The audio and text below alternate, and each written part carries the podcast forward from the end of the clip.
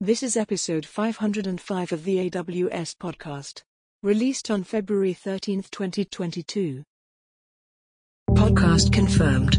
Welcome to the official AWS podcast. Hello, everyone, and welcome back to the AWS podcast. Simon Elisha here with you. Great to have you back. And I'm joined, of course, by Nikki Stone. G'day, Nikki. Hi, Simon. Always glad to be back. It's always a pleasure. It is always fun, but it is a bittersweet one today because this is your last episode because you are going on to pastures new and opportunities different. It is bittersweet for me. It is very sad to say that I this, this is my last show and I will be leaving Amazon to see some some different pastures, new adventures in my future. Oh, we wish you well, and it's you've been a, a, great Amazonian, and I'm sure you'll continue to just go from strength to strength. But I believe, Nikki, there's also you know you're, you're a you're a, you're a software person. You've spent a lifetime delivering great outcomes and products and software, but I believe you have a very different kind of deliverable that's coming up, and and you are very much you know unlike agile. You're very strict on the delivery date and the definition of done. Um, is there a bit of news you want to share with the, with the, with the uh, listeners? Yes. Um, so I'm also expecting my first child, and. Mm-hmm. Uh, unlike software, oh, you say it's going to come on a certain date, but actually pretty similar to software. It could be late. It could come early. It could That's come true. whenever. That's true. Um, yeah. So I, I, am. I am also going on maternity leave at my it's new double location. whammy. double whammy. Yeah. I'm leaving well, just a little bit earlier than I would have uh, from Amazon, but yes, I will be gone for a good chunk of time, spending time with a new little one. Well, it's it's very exciting, and we wish you well with with with the, the birth and the baby. And Thank the uh, I think the biggest thing I can wish you is a normal and boring process. These are the words you want to hear: normal, boring, typical. I love that. Average. An, an easy, easy. run of, run of the go. Yeah. Well, also, you know, if I make some weird sounds during the show, like he is jabbing me in my side right now. Uh-huh. He's doing it all day. Go. So he's karate. He's uh, he's punching directly the side of my stomach. Like, I thought he was just trying to do some uh, do some yak shaving in there. He's trying to trying to cut some code. He can't can't fix. It. I don't know. Maybe that's what's happening. It's unclear right now. I'm just getting some big punches. He's not happy with your SDK that you're providing in there, uh, or he doesn't like it when I talk. Maybe it well, might be that. Then he's going to have a bad life.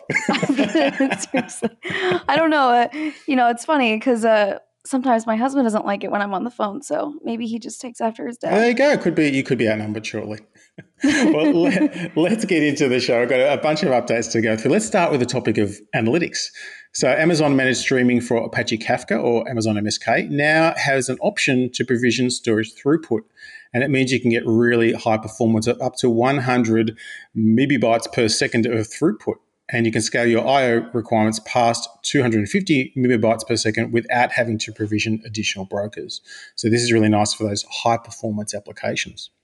Amazon Kinesis Data Firehose now delivers to Honeycomb. So if you have Honeycomb users who are building using that no code, low code approach, you can give them those data feeds using not just Amazon S3, but you can also use the Amazon Kinesis Data Firehose to send the data in there, which is pretty cool. It's cool. If you're visualizing data using Amazon QuickSight, there are now comparative and cumulative date time calculations. So you can do year over year, year to date, all that cool stuff that is important to provide useful pieces of data. And it means no more row offsets, pre computed columns, all that other yak shaving you end up having to do to try and calculate that. Amazon Managed Workflow for Apache Airflow, MWAA, now supports Apache Airflow version 2.2 and web server plugins as well. Um, so this allows you to set up your end-to-end data pipelines in the cloud and you get a lot more interface extensibility with the web server plugins. And finally, there's improved progress updates for Blue Green deployments for Amazon OpenSearch Service. So this allows you to see the completion of different steps within an update, such as the creation and deletion of instances and the process of shard migration as well. So this is a really useful approach when you're basically running two parallel production environments as you're upgrading, one live and one idle, and then switching across. This gives you great insight into is it working uh, and what's going on, which is pretty cool. Super cool. Moving on to the topic of application integration, Two quick updates here. First is uh, Step Functions has added mocking support for testing workflows locally. This one actually sounds super helpful. Mhm. Uh, so, Step Functions Local is a runtime for debugging and testing your state machine workflows locally, and it is now designed to support mocking for service integrations, allowing you to run those state machines locally without the need to call downstream services. Uh, so, you can download Step Functions Local, and then you can now mock the responses from your service integrations which saves you time and lowers development efforts when building those state machines. Sounds really cool. I feel like that that's super useful. Very And the last one here, yeah, the last one here is Amazon AppFlow now supports bi-directional transfer of data between SAP applications and AWS.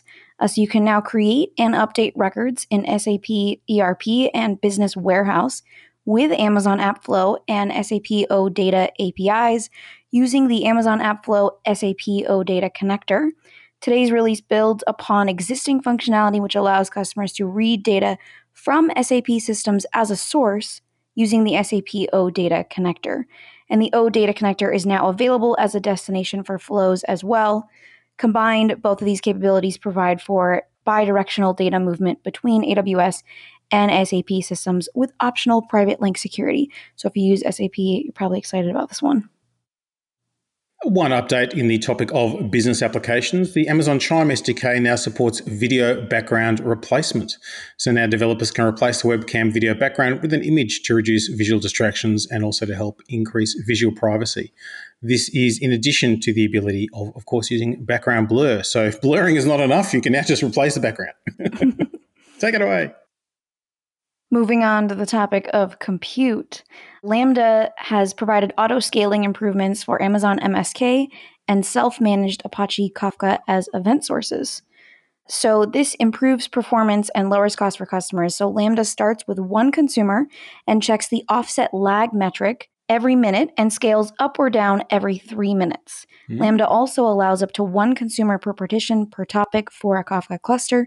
Previously, Lambda used to start connection with Kafka clusters at 50% of maximum number of consumers, check for offset lag, and scale up consumers every 15 minutes. So now it's doing it more frequently. Looks like it's probably better for, for cost and performance. Moving on here, Amazon RDS for PostgreSQL and Amazon RDS on AWS Outposts now support PostgreSQL 14. So both of these support major version 14, which includes performance improvements for parallel queries, heavily concurrent workloads, partition tables, logical replication, and vacuuming. 14 also improves functionality with new capabilities. For example, you can cancel long running queries if a client disconnects, and you can close idle sessions if they time out. In addition, stored procedures now return data. That's important. kind, of, kind of really important. Um, moving on here, uh, Amazon uh, EC2 has launched the X2 IEZN instances, so they are now generally available. They're powered by second generation Intel Xeon scalable processors with an all core turbo frequency of up to 4.5 gigahertz, the fastest in the cloud. These instances deliver the highest all core turbo CPU performance from the Intel Xeon scalable processors in the cloud and deliver up to 55% better compute price performance than the X1E instances. They're a great fit for electronic design automation workloads as well as relational databases that benefit from high single threaded processor performance and a large memory footprint. The combination of the high single threaded compute performance and a 32 to 1 ratio of memory to vCPU make the X2 IEZN instances an ideal fit for those electronic design automation workloads, including physical verification, static timing analysis, power sign off, and full chip gate level simulation and database workloads that are license bounded.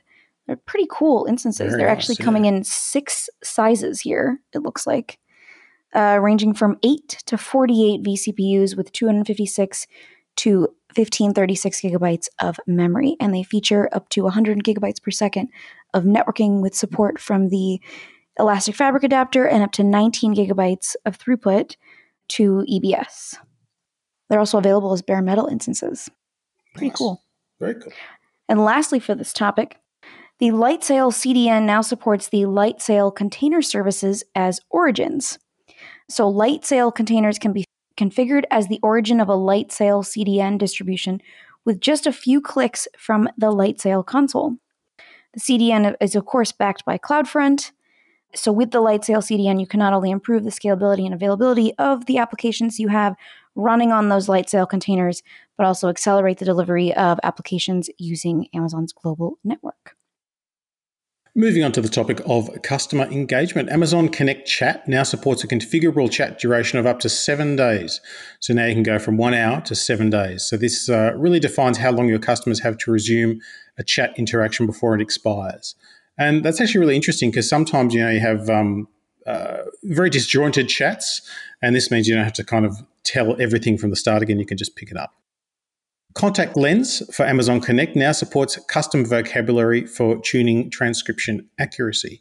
So now you can help the speech recognition of product names, brand names, and domain specific terminology by expanding the vocabulary of Contact Lens's speech to text engine. So this means you get things much easier. You can also add a custom pronunciations using the International Phonetic Alphabet characters uh, for each out of lexicon term, so you can handle crazy things like these weird Australians that don't know how to speak the language properly. Moving on to the topic of database, RDS Performance Insights now supports query execution plan capture for RDS for Oracle. So you can more easily identify if a change in the query execution plan is the cause of a worse performing or a stuck query. So, a query execution plan is a sequence of steps used to access data in a relational database management system. And the query optimizer chooses the optimal execution plan from many alternative ways to execute a given query with widely varying performance. Because query optimizers do not always make the most optimal choice, database users and admins sometimes need to manually examine and tune the plans to improve performance. Correlating this uh, performance data can take hours without the specialized expertise Performance Insights helps you identify those most resource intensive SQL queries and now also collects the query execution plans of those same resource intensive SQL queries in RDS for Oracle and stores them over time. So you can determine if a change in performance of a query is due to a different query execution plan, and if so, make improvements to your application to optimize the query, add or remove an index, or scale up your database. Onto the topic of machine learning. Amazon Lex, which is a service for building conversational interfaces using voice and text, now has multiple transcripts and confidence score support for speech input. The transcripts provide alternate imp- in- interpretations, I should say, of the user's speech input, and each transcript is associated with a confidence score that indicates the likelihood of a match. And this is really useful for enhancing the conversation design, which is very nifty. Amazon SageMaker Jumpstart models now support custom VPC and KMS settings. So if you want to accelerate your machine learning workflows and have uh, custom VPC settings and the like, you can. This means you can also set all your encryption settings, your EBS and S3 settings as well to make sure they're all as they should be. Amazon SageMaker Autopilot has a couple of improvements. It now has support for the Apache Parquet file format, and it also now has support for datasets of up to 100 gig. So this increases on the previous limit of 10 gig. So now you can process those sizes of up to 100 gig by default. And what this allows you to do is to subsample your data set, your larger data sets, and accounts for things like class imbalance and preserving rare class labels and doing a whole bunch of other stuff that makes training easier. Nice. We're also happy to announce the launch of prediction explanations for Amazon fraud detector models. Now, these report the impact of the predictors or the input variables on a fraud score. And this helps customers get greater visibility into how an ML model arrived at a particular fraud score. Now, the Amazon Fraud Detector AFD is a fully managed service that makes it easy to identify potential fraudulent online activities like the creation of fake accounts or online payment fraud. And using machine learning under the hood, it's based on over 20 years of fraud detection expertise uh, from wow. what we have been doing in the past. And you can imagine the Amazon team does a lot of work around fraud. And so this puts it in the hands of customers, which is pretty cool. So cool. Amazon Textract has added synchronous support for single page PDF documents and support for PDF documents containing JPEG 2000 encoded images. This is a huge one actually because I know a lot of customers that have asked for this. So previously customers had to convert PDF documents to PNG or JPEG formats prior to calling Textract's synchronous APIs. So those are your detect document text, analyze document, analyze expense or analyze ID in order to extract your text and data from documents such as claim forms, invoices, receipts, contract agreements, ID documents, and application forms. So now you don't have to do that pre processing step. And Textract will support your single page PDF documents um, via those operations so that customers can extract the text and data from PDFs without converting to PNG or JPEG. And then additionally, Textract also supports JPEG 2000 encoded images inside PDF documents. So you can now extract text from JPEG 2000 encoded images within your PDF documents. And lastly, for this topic, Panorama appliances are now available for purchase on Amazon.com and Amazon Business. I actually did a launch episode on Panorama. It's a very cool device. So you can now purchase the Panorama appliance from Amazon.com, Amazon.ca, Amazon.co.uk, and all the other countries that you can basically access Amazon from. Uh, the appliance uh, brings computer vision to on prem Internet Protocol cameras. So, with Panorama, companies can use compute power at the edge to improve their operations by automating visual inspection tasks like evaluating manufacturing quality, finding bottlenecks in the industrial process, and assessing worker safety within their facility. It's actually really nice because um, the processing happens locally at the edge, so customers can save on bandwidth costs, especially in locations with limited internet bandwidth. Let's say your facility just doesn't have that uh, insane internet bandwidth because it's a manufacturing facility and it doesn't need it, you can now use the Panorama appliance. And of course, it's integrated with SageMaker. So you can train those models up and deploy them to your Panorama appliances. Very nifty. Moving on to the topic of management and governance. AWS Systems Manager now has higher concurrency for automation executions. So now uh, the automation will automatically increase or decrease the concurrency quota based on your scaling requirements, and it can be up to 500 concurrent executions. So you can now get a lot more done in a lot shorter time. And AWS Systems Manager automation now enables monitoring of service usage quota in Amazon CloudWatch. So you can see how much you're using. You can set thresholds, alarms, all that good stuff to know what you're using and when. Moving on to the topic of networking and content delivery, the AWS Cloud Map API now supports IPv6, which is great. So it allows applications to connect to the Cloud Map endpoints over IPv6, which allows you to more easily integrate with existing IPv6 based applications and reduce the need for expensive networking equipment to, of course, handle the address translation between IPv4 and IPv6. And lastly, for this topic, metrics are now available for AWS Private Link. You can now access five new metrics when using Private Link for VPC endpoints and VPC endpoint services. So you can use metrics to track traffic volume and number of connections through your endpoints, monitor packet drops, and view connection resets by the surface. If you're an endpoint service owner, you will also have visibility into the number of bytes, connections, and resets for your endpoint service, in addition, service owners can also track the total number of endpoints connected to their service and view metrics per connected endpoint. By default, metrics are published at one minute intervals for all private link based endpoints and endpoint services. And of course, you don't have to pay any extra charges to get access to those metrics. Very nice. Onto the topic of security, identity, and compliance. One update here, but an important one.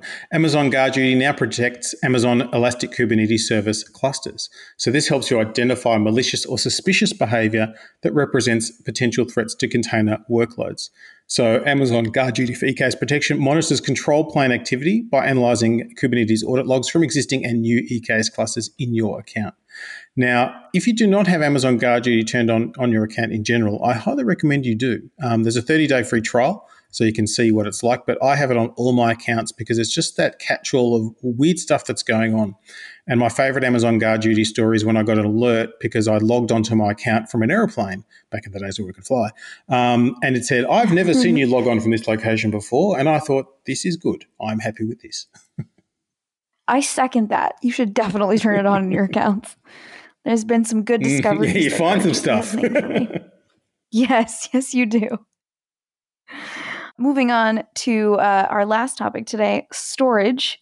We have announced the Amazon Elastic File System replication, which provides you a really easy way to keep an up to date copy of your file system in a second AWS region or within the same region. The EFS replication enables you to replicate file data with just a few clicks and without requiring you to manually provision additional infrastructure or a custom process to monitor and synchronize data changes. It's designed to meet a recovery point objective and recovery time objective of minutes, enabling you, of course, to meet your business continuity and compliance requirements. Sounds awesome. You should probably turn it on and replicate to another region. um, lastly, here, the Amazon S3 file gateway has added schedule based network bandwidth throttling. So, S3 File Gateway now supports schedule based network bandwidth throttling, which enables you to optimize network use between your data center and Amazon S3 storage for data synchronization. Customers that share their internet or direct connect access with other on prem applications can now schedule when and how much bandwidth S3 File Gateway uses. That's mm-hmm. super handy. Mm-hmm. You can, of course, throttle the network bandwidth used by the gateway to synchronize on prem data with AWS based on a schedule you set on the gateway which gives you the ability to optimally use your network connection to AWS and regulate bandwidth use during peak time to minimize network congestion and use all your available bandwidth during off peak hours, of course. And lastly, Amazon FSx for NetApp ONTAP now enables you to grow your SSD storage capacity. So, Amazon FSx for NetApp ONTAP now enables you to increase your SSD storage capacity with the click of a button which makes it super easy to evolve your storage needs over time. The file systems have two storage tiers primary storage and capacity pool storage. Primary storage is provisioned high performance SSD storage for the active or latency sensitive portion of your dataset. Capacity pool storage is a fully elastic storage that can scale to petabytes in size and is cost optimized for the infrequently accessed portion of your data. Of course, now you can grow your SSD storage capacity for the active portion of your data. That's nice. One click grow. We like it. Seriously. So that brings us to the end of today's episode. And, and, Nikki, I just want to thank you for the contribution made to the podcast. I know you've done some amazing work with, with the update shows, with, of course, the launch episodes and, and many other things, plus your day job as well. Um, so I just wanted to give you a, a thank you and, and thank you for all the listeners for all the great work you've done. Well, I thank you so much for inviting me onto the podcast and allowing me to contribute in the ways that I have. It has seriously been my pleasure, and I will definitely miss you, Simon. Now, people can stay in touch with you through the awesome power of the internet and the socials. How do they do that? That's right. Um, you can uh, follow me for updates on my next adventure on my Twitter. My Twitter handle is knee, like your knee, and a key 23. That's K N E K E Y 23. Please feel free to DM me. I love answering all of my DMs, especially even if it's about AWS stuff. Happy to still help out where I can. I will definitely be watching as a customer now. Excellent. And we do love to get your feedback. AWS podcast at amazon.com is the other place to do it. And of course, until next time, keep on building.